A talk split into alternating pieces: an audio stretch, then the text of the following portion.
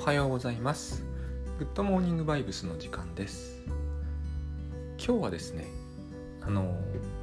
それって偶然でしょっていうあれですね。あれをこうまあ単純に言うとあれをやめたらいいよなって思うようになった。ということをちょっとお話ししたいんですけども、まあ、別にその言葉自体が良くないっていうわけではないんですよ。同じような意味の何て言いますかねものの見方みたいなものをこうえーと、違う見方にしてみるとよろしいんじゃないでしょうかっていうことなんですね。それって偶然でしょっていうのはその偶然っていうこと自体は全然うんと中立な響きである限り実際偶然だよなって思うっていうことが良くないとは思わないね。ただなんかここにですね部別的というのはちょっと変かもしれないけど見下したような何かが入ってくるとあのあんまりその見方にはすごくこう客観性がないのにこの種の話私何回もしてるなと最近思うんですけど客観性がないのにさもそれが客観的に正しいような感じでしかもですねえーと、相手がやっていることの価値をどことなく既存する、まあ、既存というのはあの廃棄の木に損ずるなんですがようなそのダメージを与えるようなニュアンスを帯びるっていうのは総じて良くないなっていう感じがするんですね。そこにはですね何かこうえっ、といいものが手に入る可能性が高くあったのにそのことをこう自分も相手も世の中全体として認めない方向に向かうみたいなあの回りくどいんで具体例でいこうと思うんですけど私の今、えー、紙の本で出した一番新しい本が「やめられなくなる10小さな習慣」という本なんですね、えー、ネズミがチーズかじってるような絵の本なんですけど、まあ、それはいいとしてあの本のおかげで結構私はいろんなこう仕事が派生的にですね発生してるんですよ。いろいろと仕事、えー、紹介いただいていておかげさまで食いつなげたみたいなところがあるんですね。でじゃああの本自体は売れたのかというとあれは全くもう全く売れてなくはないんですけどやっぱり最近は昨今情勢が厳しいので出版業界は、えー、まあ端的に言って書釣りで終わってる本なんですね。書釣りで終わるというのはやっぱりこう少なくとも飛ぶように売れたというような本ではないんです。であの本書いてる時の私は結構大変カツカツでもう猛烈に貧乏に限りなく近くてですね。一時こう所持金が5万円切ってたような世界に生きてたんですけれども。なのにこう来月のこうあれですね、えー、税金も払えるかどうか。微妙だみたいなそういう状態だったんですねお金借りないと。で、えー、まあ端的に言うとそういう時にどうしても著者はですねこの本飛ぶように売れてくれないかなと思うものなんですよ。他に思うのは難しいんですね。まあそういうことを思うのはグッドバイブス的によろしくないんですけど当時はグッドバイブス知らなかったしね。とにかくこうあれが飛ぶように売れることを期待してうんありとあらゆることをあの本ではやってみたつもりなんですまあ、たまたまですねその時の編集さんがまあこれも余計なことなんですけどこれ向こうがどう思ってるにせよ私としては波長が大変合う人であのこの人とやってると楽しいなっていうのがあったんですよ。でとにかく、まあ、そんなことはにかまけてる余裕もないのでありとあらゆることをこの編集さんが許可してくれる限りは全部やろう思ったんですね。で結果としてまあ非常に面白いことをいろいろやってくださってあの例えば紙の端っこの方でパラパラ漫画みたいになってネズミがこう走って、えー、レバーを下ろすみたいなのもアニメーションっぽく見えるみたいなよくわからんギミックもつけてくださったりしたんですねそれは別に僕がカツカツだからやってくれたわけじゃないしそんなことやったからって売れるってもんでもないかもなんですけどとにかくそういういろんなことを盛り込んだ本でですね、かげさまでと言いますかまあ、初初速は結構良かったんですよね。でとにかく飛ぶように売れてほしいなと思ってたんだけど実際には飛ぶようには売れてないんですがあのおかげでこうえっとね企業研修みたいなのも2つ得てで割とこう疎遠になっていたというかだいぶ会ってない方からお声かけいただいて連載とかも始めたりしたんですよね。で取材もね構受けたんですよ。なんだかんだあの本自体の売れ行きプラスあのそういう派生的なお仕事で得たもの全部合わせると3釣りぐらいいってる分にはなってるんです。でしかし何よりもこれが面白いなと思ったのはですねそういうことがですねあのポンポン起こる本ってそうはないんですよね。書釣りしか言ってないよく読まれたんだなって思ってこういうふうなことってあの予測しようがないじゃないですか。予測しようないんですよね。こういうことが起こりうるんだと。起こりうるんだけれどもあの起こることは期待してなかったんですよ。本自体が売れること以外はほぼ何も期待してなかったんで。そういうふうにまあ560冊出したことが経験としてあるけれども同じような経験っていうのはやっぱり一冊一冊違うものでこれと同じような経験ってなくてあのあるんですよ。売れた本で派生して何かお願いされるみたいな。それにしてもですねあの一番やっぱり嬉しかったのはその連載の時にこうずっと昔ですよね。もうそれこそ10年10年は言い過ぎかな。でも10年近くお会いしてない方が不意にこう話しかけてまああの連絡してくださってで連載することになったと。そういうところが非常に良くてですね。あのつまりこれなんですよね。こういう話をこういうことを考えてもそれって偶然だよねって感じがするんですけどなんかですねそうなんですよ。別に。あの本をちゃんと書いたから連載の話が来るとか本をちゃんと書けば、えー、給油が連絡してきてくれるとかそういうことではないんですよね実際。ただあのできることを一生懸命やるということに表現を変えてみると例えばですけど、えブログを書いたら、え本が出せましたっていうといかにも怪しい感じというか多分まあ本当じゃない感じがします。いわゆるそれって偶然になっちゃうんですがなんか面白そうなことを夢中でやっていたらいいことが起こりました。だったらそこまでおかしくないじゃないですか。こう結局これって言い方を変えただけでやったことに関しての説明としては何にも変わりはないはずなんですよ。で私たちは全てを予測できないのになんかですねこうあることが起きた。それに対して何かをした。そうしたらこうなったっていうのをそれは必然的な出来事だったのか偶然的な出来事だったのかを瞬時に判断してしかもその判断は非常に角度が高いんだみたいな感じを持って表現する傾向がある気がするんです。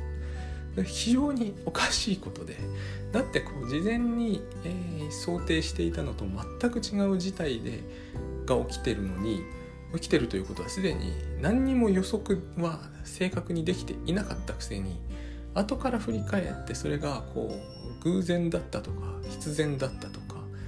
言えないはずなんですよね。どう考えても。必然だったというならば十分予測は可能だったことになりますし、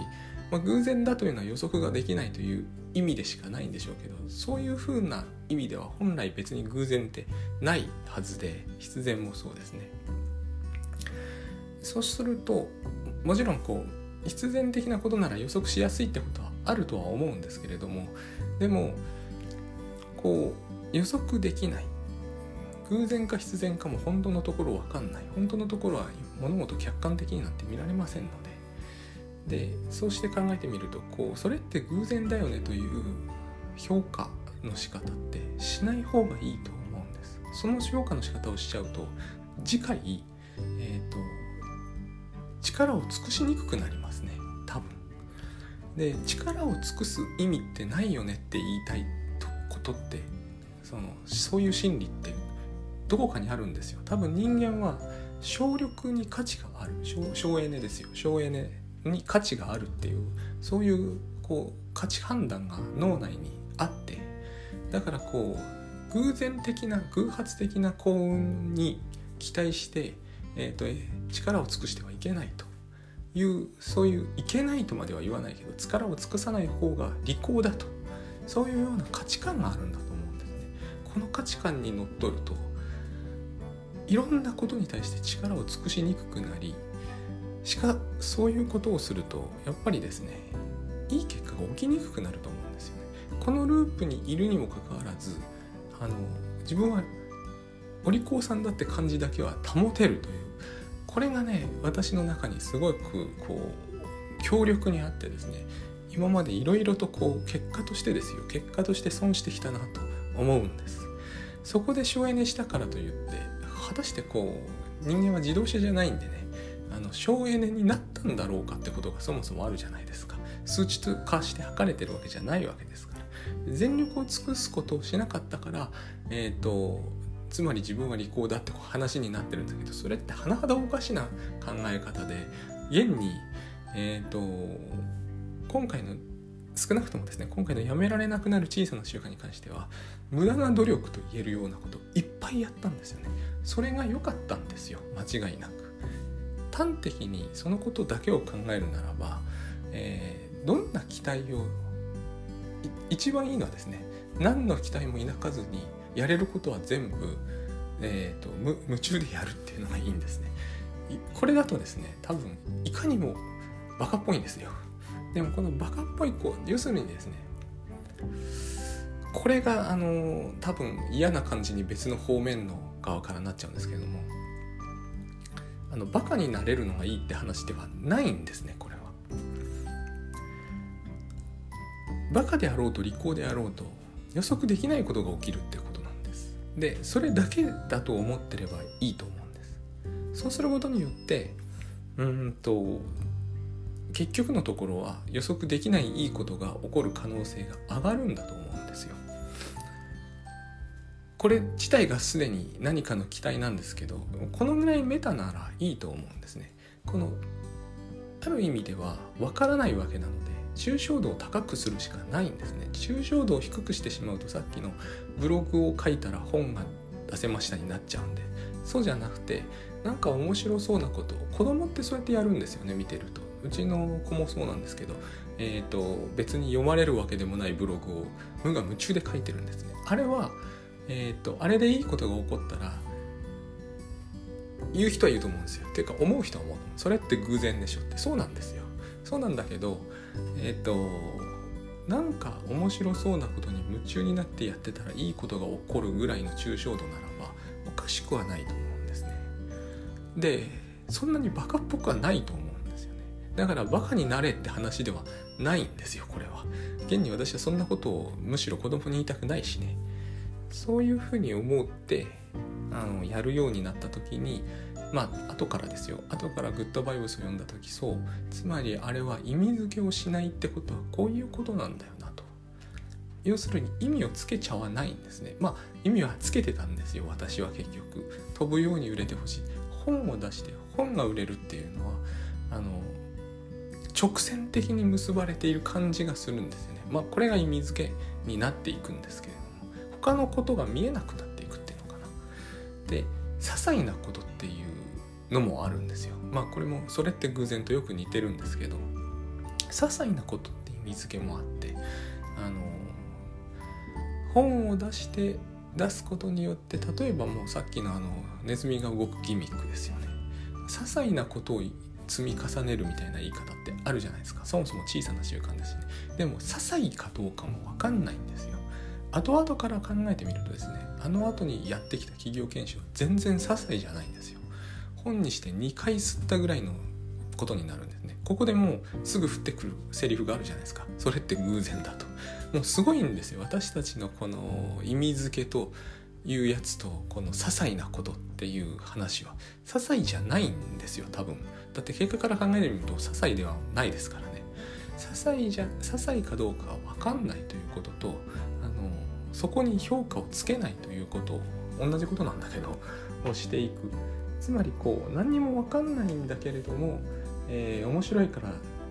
この全力って言葉もね全力っていうとなんかこう、えー、走るみたいなイメージになってすごくこう大変な思いをしてマラソン走ってるみたいな感じになっちゃうんですけどそうじゃないんですよね。私は物書きなんで、できることは全てやるみたいなそういうニュアンスになるんですけどできることは全てやるんですね。全力を尽くすというのは。そうするといいことが多分起こるんですよ。これをこういうふうに言われた時そうは思いたくないっていう心理が多分ね省エネしたいという心理とあの絡んでるんですね。自分の中ではそうですね。で省エネしたいという心理があの些細なことをしても仕方がないという雰囲気とあのそれは偶然に過ぎないっていう言葉を僕の脳内で生むんですね。これを今私はね必死に排除してるんです。どんなに仕事で一日中そのその種の全力を尽くしてみたところで寝る前になって倒れるなんてことは起こってない。つまり省力に意味がほとんどない。脳は実によく省力をさせてくれたがるんですけどそれがほとんど意味がないっていうことそれによって失ってるものは些細じゃない。でたとえそれによってこう得られることが偶然でしかないとしても別に偶然か必然かは私にとっては本当のところ全然重要じゃない。あの連載を得たこと研修を得たことがいずれも単なる偶然だったとしても全く問題はない。これが必然でなきゃいけないのはですね